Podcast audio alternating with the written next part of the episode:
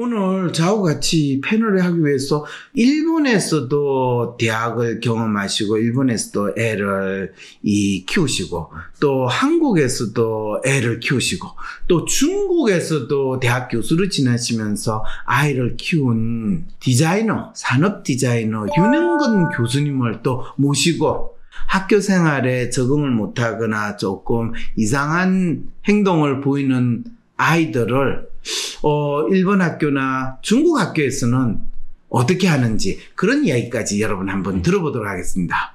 용 교수님, 네. 혹시 선생님의 아이가 네. 지금 한국에서 초등학교 1학년인데 위센터 상담 교사가 선생님의 아이를 이렇게 보고 이렇게 이 선생님한테 이야기를 했다면 선생님은 어떤 반응을 보일 것 같습니까? 먼저 놀래죠. 우리 아이가 저런 예, 관심군이 됐다는 것이. 그건 놀라죠. 당연히 네. 놀라죠. 근데 그 다음에 이제 그럼 어, 결과가 그렇다고 하면 왜 그런가? 왜를 좀 집중하겠죠. 네, 왜 그런가? 그럼 선생님은 상당히 지성이 있으시니까 왜 그런지에 대해서. 그래서 근데 그 문항을 저도 이제 그 전부는 아니고 일부만 잠깐 이렇게 노출된 게 있어서 좀 봤는데 아이가 저렇게 돼 있는데 그러면 관심군 아이가 됐다 하면 뭐 예를 들어서 수업 시간에 좀 집중 못하고 그다음에 뛰쳐나가고 그다음에 왔다 갔다 하고 뭐 그런 것들이야 어떻게 보면 저는 그냥 당연한 거 아니겠나 뭐 그런 생각도 드는데 아, 당연한 게 아니겠나라는 게 무슨 말씀이세요? 아이들 선생님? 뭐다 그렇게 하면서 자라는 거지 아니, 선생님. 예.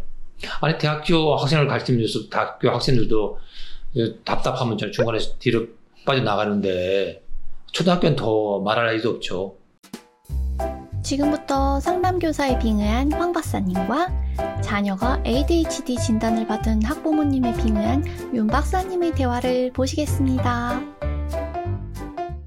지금 이런 아이의 경우에는 전문기관의 도움이 절실합니다. 선생님 자녀라고 해서 이렇게 주관적으로 비이성적으로 반응하시면 선생님 그러면 이 어머니하고 선생님이 지금 똑같은 지금 무지한 행동을 지금 하시는 건데 무지인가요? 일단은 글쎄요. 뭐 저도 어느새 이제 조금만 있으면 30년을 교수를 하는데 그럼 뭐 30년 동안 학생들을 지켜봤을 거고 그 중에 이제 뭐 땡땡 쉬고 수업도 안 들어오고 뭐 숙제도 안 해갖고 그 다음에 조금 뭐랄까 개기는 학생들도 등등 매년 뭐 그 학생들은 매년 있어요. 근데 그 학생들 다 저렇게 약물 치료해야 된다? 저는 아니라고 봐요. 사실 아이들이 자라는 과정 중에 일부라고 생각을 하고 조금씩 지연시키시는 경우들이 좀 있긴 합니다. 근데 하지만 이제 아이 입장에서 보게 되면은 충동적 이런 문제들 때문에 아이는 사실은 생각보다 굉장히 많이 혼나고 부정적인 피드백을 많이 듣고 아이 스스로가 자존감도 떨어지고 울적해지기도 하고 사실은 문제가 생길 수도 있습니다. 아이들의 2차적인 정서 문제가 생기는 것들을 미연에 방지하기 위해서라도 적절한 시기에 치료를 받고 아이를 도와주는 것들이 중요할 것 같습니다.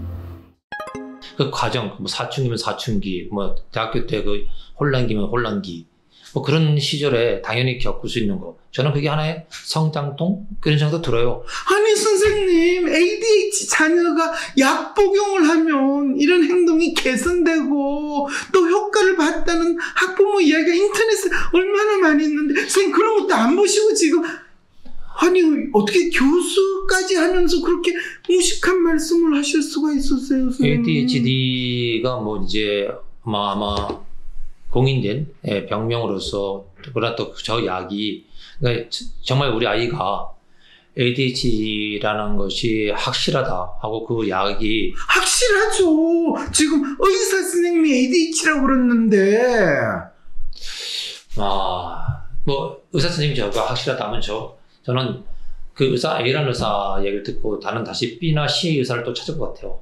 예.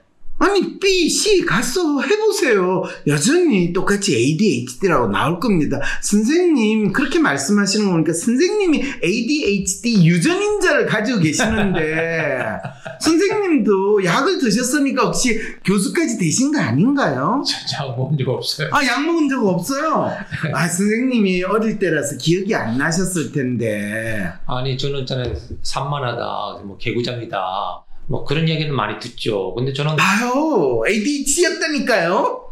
저는 어린 날 집중이 안 되고 답답한 일이 있으면 그 표현해야죠. 그냥 가만히 참고 있으면 그게 더 병이죠.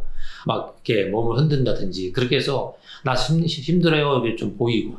예. 아, 선생님 자녀분이 ADHD 된 건 확실히 선생님의 유전인자의 영향인 건 분명한 것 같습니다. 그래. 선생님, 선생님은 그래도 운이 좋으셔서 뭐 교수까지 하시고 잘 지내셨는데 지금 아드님한테 주는 약은 신경계 기능을 조절해가지고 아이 집중력을 높이고 또 주의력 개선제라고 강남에 있는 엄마들한테 엄청 인기 있는 약인데 글쎄요, 이제 저 약을 복용할까 말까 된 고민은 당연히 해야 되겠죠. 무조건 약이 나쁘다라고는 얘기 못 하는데, 여튼간에 아니 나쁘다 좋다 할 떠나서 지금 선생님 아드님은 먹어야 되는 거예요 선생님 글쎄요, 나는 거기까지 한 번에 쑥 들어갈 생각은 없어요. 아 그렇군요 더 정신과 약을 아이한테 먹인다는 거에 대한 부담감들이 사실은 어마어마하십니다. 근데 이제 아셔야 될 것들 중에 하나가 ADHD에 쓰이는 약은 저희과 약 중에서 반응률이 가장 좋은 약입니다. 그리고 사실은 이제 다른 치료법보다 훨씬 더 저희가 과학적으로 입증이 되고 아이들을 훨씬 더 증상 호전에 도움이 된다고 알려져 있는 약이기 때문에 저희가 먼저 권하게 돼 있고요. 근데 선생님 애가 약물 치료를 받으면 수업 시간에 그림만 그리는 행동도 없어지고 뛰쳐나가지도 않을 건데. 제가 저 집에서 우리 아이를 볼 거 아닙니까? 뭐 입에 거품을 물고 쓰러지고 뭐 몸을 주치를 못하고 막 머리를 막 벽에다 부닥치고 막 자기 몸에 자해를 하고 뭐 이렇게 어린 아이가 그러면 그런데 그건 걱정하지 마세요. 약 안 먹고 2, 3년 지나면 그렇게 행동이 나올 수도 있습니다 선생님. 야 저는 그렇게 그거를 믿어지지가 조기 치료한다고 해서 지금 약을 드시라고 하는 거예요, 선생님. 아이들의 2차적인 정서 문제가 생기는 것들을 미연에 방지하기 위해서라도 적절한 시기에 치료를 받고 아이를 도와주는 것들이 중요할 것 같습니다. 2, 3년 후에 그렇게 나올 때는 글쎄요 그렇게 자꾸 이제 엄포를 넣으니까 이제 겁이 나서 그렇게 될 수도 있겠지만 어 저는 후회하지 마세요, 선생님. 시기가 늦으면 골든 타임을 늦추게 되면 아예 지금 인생이 걸렸는데 아무리 부모라도 전문가 말씀을 들으셔야죠. 아 저는 제가 이제 살면서 세상의 모든 게 다 딱 정해진 대로 아니면 이게 딱 답이다는 아니라고 하는 거예요. 와, 진짜 네. 이 아버님이라서 아이가 어떤 상태인지 잘 알고 계시지 못하고 또 자식이 되다 보니까 객관적으로 안 보려고 하고 이렇게 아드님이 그 상태로 방치돼서 더 악화되는 거를 제가 보자니 저 가슴이 너무 아픕니다. 방치가 아니라 더 관심 있게 봐야죠. 그다음에 진짜 상황이 악화되고 아까 말했던 뭐 자해를 한다든지 머리를 박는다든지 등등 그런 상당히 극단적인 표현이 되고 극단적인 상황이 되면 그때는 어떤 다시 조치를 취하지만 어 학교에서 그런 검사 하나로 아이를 간신군이 되고 그것이 다시 어, 정신과 병원에 가가 네. 전문 전문 기관의 도움을 받는 거에 대해서 왜 그렇게 두려워하시고 거부하세요? 어, 두렵죠. 어 왜냐면 아니 그 교육청에서 돈다 대줘요. 돈의, 얼마나 좋은데 돈의 문제가 공짜예요. 그건 돈의 문제가 아니라 아이의 인생 문제이기 때문에라 생각해요. 아니 그 아이 인생 문제를 학교에서 교육청에서 이렇게 살펴주는데 가끔 선생님들께서 이제 정말 안 되는 경우는 음. 부모님들께 전화를 하잖아요. 그럴 때 이제 아이가 많이 집중이 안 돼요라고 얘기를 하면 그거에 바로 언짢아 하지 마시고 선생님은 웬만하면 진짜 전화 안 하거든요. 음. 아이를 위해서 같이 키워나가는 거지만 부모님께서 적극적으로 이렇게 케어를 해주시면 음. 아 어떻게 한 번이라도 더 음. 아이를 보게 되고 아. 어떻게 하면 더 잘 클 수 있을까 네. 걱정하게 되더라고요. 맞아요. 사실 연계가 되게 잘 되고 있어요. 이렇게 병원으로 연계도. 아이 치료에 훨씬 도움되고 있어요. 좋은, 좋은 것 거죠. 사실은. 네. 저도 선생님들이랑 저 통화를 이렇게 음. 자주 하는 편이에요. 제가 진료 보는 아이의 음. 이제 모습들을 얘기하기도 하고. 그 포장은 그럴싸한 것 같아요.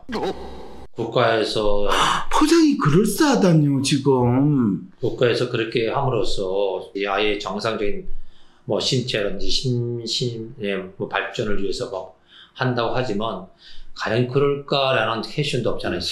역시 선생님은 교수시긴 하지만 산업 디자인 교수라서 아이의 교육과 정신 건강에 대해서는 너무너무 무지하신 것 같으세요. 글쎄요. 근데 사실 제가 만난 선생님 분들은 편견이라기보다는 오히려 도움을 주려고 네. 하시는 분들이 맞아요. 많고 아이가 집에서 모습과 학교의 모습이 다르기 때문에 저는 보호자분들한테 학교 선생님 그리고 정신과에서 보호자가 한 팀이 돼야 된다. 그렇게까지 하려면은 보호자분들이 조금 용기도 좀 내셔야 되고 그렇죠. 부모님들께서 꼭 협조적으로 선생님께 도움도 요청하셨으면 좋겠고 그리고 말씀하신 것처럼 대부분의 선생님들께서 다 협조적이시지 아이가 문제 있다 그래서 이 아이가 문제야 낙인시키지 않으세요. 글쎄요. 에, 뭐 시- 심리학이라든지 아니면 뭐 정신과 의사들만큼 그런 세계에 있지 못하지만 우리 아이는 내가 지킨다. 그다음에 우리 아이는 내가 최선을 다해서 뭐 제가 그게 전문 분야는 아니지만 제가 나름대로 안 다음에 그러면서 예의주시하게 상황을 파악한 다음에 그때 결정을 해도 늦지 않다 생각해요. 뭐 일단은 그 부모로서 애비로서 그 사실을 액면 그대로 믿어지지 않는 그러니까 제가 우리나라 교육 시스템에 대해서 어느 부분에 불신을 갖고 있는 것 같아요. 그런 것 같아요. 네. 네, 그리고 선생님은 너무 외국 생활을 많이 해서 한국 병원 의사도 지금 무시하는 것 같은데, 아니, 중국에서 지내셨으면, 소위 말하면 의료 수준이 높다, 한국이 중국보다 그건 당연히 인정을 하죠. 이 현안은 예, 현아는 다른, 지금 다른 문제죠. 이 선생님 아드님을 지금 진단한 의사 약 먹으라는 걸 지금 선생님은 일거에 부정하고 내가 다른 두 군데 세 군데를 더 가서 이야기를 들어보고 생각하겠다라고 지금 이야기하시는 거잖아요. 예. 근데도 물론 선생님 또 인생이 간다고 그러니까 안 가실 거 아니에요 또. 아니요. 인생이 걸렸기 때문에 정말로 중요한 저게 이제 그래도 ADHD가 오랫동안 이게 이제 이야기 됐던 병명 아닙니까? 상당히 오래는 한 뭐 몇십 년은 됐을 것 같은데 그것에 대해서 여러 가지 연구도 많았을 거고 근데 정말로 놀랍게도 ADHD에 대해서 연구가 많았을 거라고 생각하죠, 그죠? 네 엄청나게 연구가 많.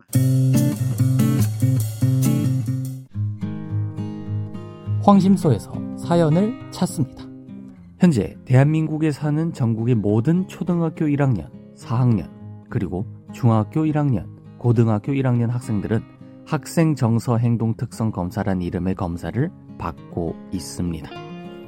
교육부는 이 검사가 아이의 정신질환을 확인하기 위한 진단검사는 아니지만 아이의 성격 특성과 주의력 결핍 과잉 행동장애, 이른바 ADHD, 그리고 불안, 우울, 학교 폭력 피해, 자살 위기 등 주요 정서 행동 특성의 전반에 대해 알려준다고 말합니다.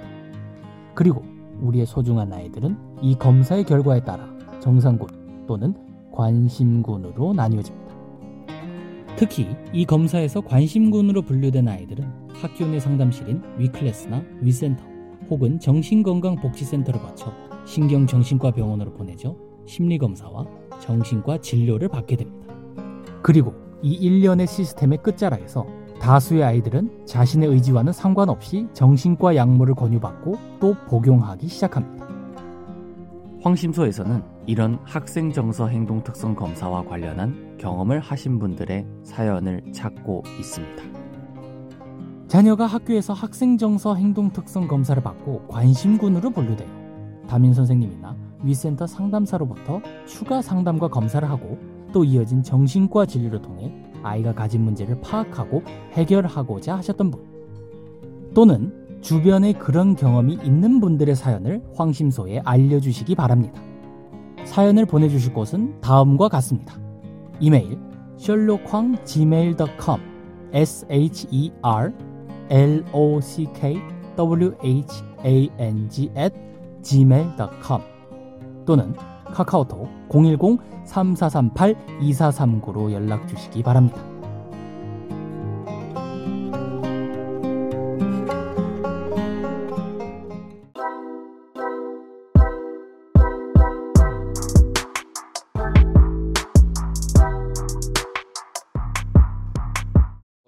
놀랍게도 ADHD에 대해서 연구가 많았을 거라고 생각하죠. 그죠? 네. 엄청나게 연구가 많았다고 주장하면서 연구들이 이야기되는 게 다, 전부 다 ADHD를 어떻게 규정하는가에 대한 분명한 규정도 파악해내지 못하고 그것이 ADHD는 뇌와 신경계의 문제라고 주장을 하는데 그거를 확인해낸 연구가 하나도 없다라는 거.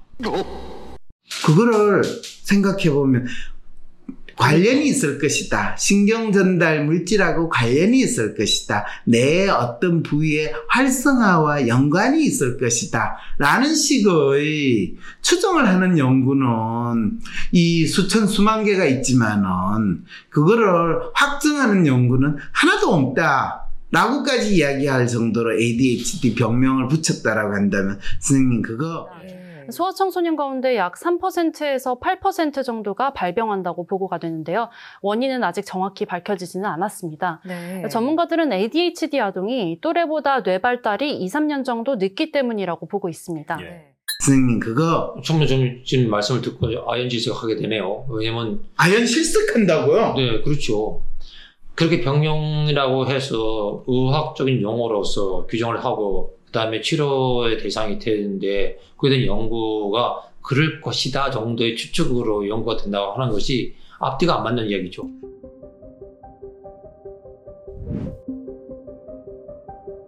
ADHD의 원인은 잘 모른다.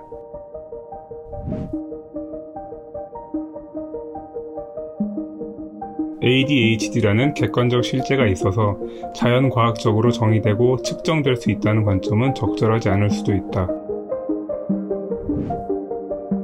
현재 개념의 ADHD가 질병 단위로 타당한지 여부는 분명치 않다. 조작적 진단 체계에서 한 진단을 정의하는 것은 병태 생리적 개념이 아니라 진단 기준 통과 여부이다. 현대의학의 연구의 99.9%가 그렇다라는 거 혹시 스님 아세요? 아 그래요? 아 모르시고 계시군요. 의학적으로 병명이라고 붙이는 명칭은 수만 개가 있는데요. 그 병의 원인을 정확히 아는 거는 수백 개 수준밖에 안 된다는 것도 선생님 혹시 아세요? 음 모릅니다. 모르시죠? 네. 그게 현대의학의 실상인데 현대의학은 마치 현대과학이 발전한 거, 현대생물학이나 이 생리학이 발전한 게 의학 소위 말하는 병명을 붙여가 치료하는 게 발전한 것처럼 연결시켜가지고 병이란 무엇인가의 질문에 대해서 현대학은 그거조차도 건강하지 않은 상태, 이꼴 병이라고 정의하는 학문 수준이라는 거 혹시 생각해 보신 적 있으세요? 아니죠. 왜냐면 우리가 아프면 병원에 가야 된다고 당연히 상식적으로 알고 있고 그래서 건강하지 않으니까 병에 네, 걸렸다고 가서 생각하는 거 맞죠? 의사의 처방이나 치료를 받아서 회복을 하는 메커니즘에 길들여져 있고 익숙하죠. 그렇죠. 그런데 그 회복은 7, 80%는 인간 스스로가 가진 자생 예. 회복력에 의해서 그 아픔이나 통증으로부터 우리가 회복된다라는 거를 의사는 결코 이야기하지 않거든요. 네, 거기 관심 있는 사람들은 그 정도는 알죠. 그- 코로나 이번 사태에도 마찬가지잖아요. 코로나 상황에서 백신만 맞으면 다 된다고 그러더니 이 백신 맞고 면역이 90% 생겼다고 해놓고 그 다음에 그게 약발이 오래 못 가니까 또 맞아야 된다고 이야기하는 거는 그거는 처음부터 의사들이 백신으로 코로나 바이러스 뭐 방어가 안 된다는 걸 알고 있으면서 뭐 백신 팔아먹으려고 백신만이 유일한 해결책이라고 어느 순간에 다 이야기를 하게 됐을까요, 선생님? 백신을 대안으로 내놓고 한 번 안 되면 두 번, 두 번 안 되면 세 번, 세 번 안 되면 네 번. 뭐 이렇게 해서 일단 뭐랄까 면역력을 뭐 조금씩 조금씩 늘- 늘려가는. 그러다가 뭐 걸리면 또 어쩔 수 없고 뭐 자연 면역력 생기면서. 근데 그것도 안 하고 무방비 상태에 있는 것보다 낫다라고 생각했을 거예요. 그렇죠. 그러니까 선생님, 아드님도 지금 ADHD 약을 안 먹고 있는 무방비 상태라도 보다는 뭐라도 먹여놓고 지켜보는 게 낫지 않을까요, 선생님? 뭐라도 먹여놓고 지켜본다. 그러니까 뭐라도 먹이기 전에 과연 정말 먹어야 된다고 의사가 이야기를 했지만 어, 제가 이제 아까 얘기했듯이 그 나이에는 그런 행동이 정도 차이에서도 괜찮은 거야. 예. 그러나 아이가 성장할 때 정도 차이가 있을 뿐이지 그것이 병? 그래서 그, 그 정도를 꼭 표준 안으로 집어넣어? 그게 과연 옳을까? 라는 저는 그 생각이 계속 있는 거예요. 네, 여러분. 위센터 상담 교사가 얼마나 극한 직업인지, 얼마나 학부모나 학생 보호자와 소통이 되기 힘든지 여러분 느끼셨죠? 이럴 때 위센터 상담 교사는 대체 어떻게 해야 하나요? 학부모님들이 약에 대해 거부감을 보이실 때마다 너무 안타까워요. 정신과 의사 선생님들은 하나같이 다 약물 치료만 한 게 없다고 말하는데 약물 치료에 대한 편견을 가지고 약물 치료에 대한 편견을 가지고 있고 무식하기 때문에 아이가 얼마나 지금 문제가 있는 병이 있는지를 네가 인정하지 않으려고 하는 이기적인 거야. 이렇게 나오면 어느 있죠, 충분히요. 네, 도망갈 핑계도 없어요. 돈도 안 든다는데 네. 네애 때문에 선생님이 다른 애들 이 수업도 제대로 못하고 다른 애들이 피해를 받는데 이런 소리 듣게 되면 부모는 바로 죄인이 됩니다. 내가 우리나라 획일적인 나라가 가장 창의력이 없다고 얘기했잖아요. 네. 이런 획일적인 개념 같은 거예요. 그러니까 제가 중국하고 일본에다가 이제 두 친구한테 했더니 그런 게 있어? 이제 이렇게 얘기를 하더라고요. 그런 게 있어? 하면서 한국 그런 게 있어 서 음, 하고 이제 얘기를 하고 이제 자기들이 모르겠다는 거예요. 자기 애들 키울 때는 그런 게 없었다는 거예요. 그래서 뭐 그런 건 그렇고.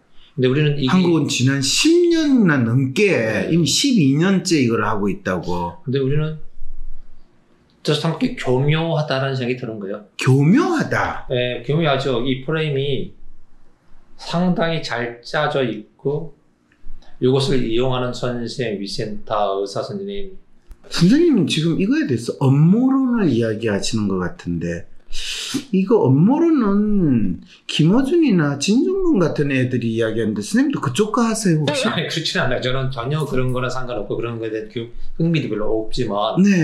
왜냐면 내가 교육자였기 때문에 그렇게 네, 그렇지만 네. 학생들 인권 이제 학생들 성장에 관심을 가져야 되잖아요. 그럼요, 그럼요. 네. 학생들한테 가장 강조하는 건 성공이라 성대라 얘기를 하고 맞습니다, 네. 맞습니다. 정신과 약을 먹이는 게 네, 그러니까 저는 그게 교육의 핵심으로 지금 지난 10년 사이에 만들어졌다는 거 진짜 무시무시하지 그게 않으세요? 교묘하다는 표현이 드는 거예요. 이게 어떤 도움이 될까? 좀 정확한 가요? 어, 선별 검사인데 학생 정서 행동 특성 검사는 선별적으로 모든 문항을 했을 때 관심군을 걸러내는 게 1차 목표기는 해요. 아, 실제로 저는 이게 처음에 만들어졌을 때 많이 우리가 발전을 했다고 느낀 게 옛날에는 우리가 학교 다닐 때는 신체 검사 했었잖아요. 그렇죠. 키, 키, 몸무게, 어, 키. 몸무게인데 이렇게 선별적으로 함으로써 그래도 좀 묻혀있던 아이들이 좀 관심을 받을 수가. 어, 있는 거고 음. 좀 관심군을 걸러내는 그런 데 이제 도움이 많이 된다고 저는 생각이 들어요. 음. 맨 처음에 이제 보호자분들이 온라인으로 초등학교 1학년, 4학년은 온라인으로 이제 기입을 해요. 그 다음에 청소년은 본인이 기입을 합니다. 네. 그렇게 해서 검사를 하고 나서 기준 점수보다 높다. 그러면 관심군이 돼요. 그럼 2차 관심군이 되면은 연결된 기관으로 연결을 해줘요. 예를 들면은 그게 뭐 위센터가 될 수도 있고 아니면은 정신건강증진센터가 될 수도 있고 아니면 병원과 연계될 수도 있고 그러면은 연계된 곳에 가서 검사를 진행을 해요. 그 전에 한 거는 선별 검사고 이제는 정확한 심리평가나 이제 만약에 뭐 학습이 관련돼 있다 그럼 인식평가를 할 수도 있고 필요한 검사들을 하는 거죠. 그래서 이게 되게 체계적으로 되어 굉장히 있어요. 체계적이에요. 근데 그 검사 비용이나 이런 거는 조금 정부에서 보조를 해주는 지원을? 해주죠. 네. 어. 그래서 그게 않으세요? 교묘하다는 표현이 드는 거예요. 아, 그래서 그게 네, 그러니까 교묘하다. 그걸 그러니까 누구 하나 반발 못하게, 누구 하나 문제시 이슈화 못 시키게 사실은 단계를 만든 거잖아요. 그래서 전에 수위 말하면 세 군데에서 이미 땅하고 결정이 됐기 때문에 예, 초급 심판, 중급 심판, 고급 심판을 다 받은 상태가 되니까. 그렇죠, 그렇죠. 네.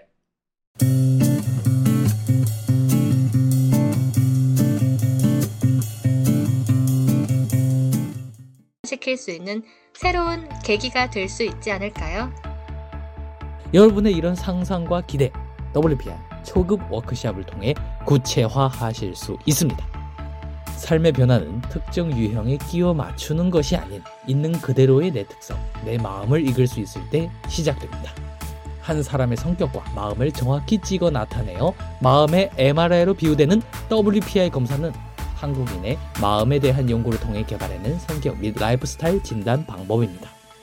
셜록 황이란 닉네임으로 유명한 대한민국 대표 심리학자, 한국인의 심리를 연구한 황상민 박사님의 직강으로 WPI 검사 결과를 해석하는 방법을 통해 자신의 마음을 알고 문제를 스스로 해결하는 능력뿐 아니라 주변 사람들의 마음을 읽어주는 WPI 상담가로 발전할 수 있는 시간. 당신이 상상하는 완전히 새로운 세상. 이제 WPI 초급과정 워크샵에 참여함으로써 여러분의 삶을 바꿀 수 있는 새로운 기회를 찾을 수 있습니다. 온라인 교육 시대에 새롭게 바뀌어진 WPI 초급과정. 온라인 원격 교육으로 누구나 쉽게 참여할 수 있습니다. 신청하세요. WPI 초급과정 워크샵. 강의 구성은 이렇습니다. 오전에 WPI 상담 코칭 과정 소개, 인간의 성격과 WPI 성격 구조에 대한 이해. 오후에는 멘토와 함께하는 조별 토론과 WPI 상의 다섯 가지 자기 평가 유형에 대한 이해. 그리고 황 박사님께서 직접 참가자들의 프로파일을 해석해 주시고 내 사연에 대한 1대1 원포인트 레슨까지 받으실 수 있습니다.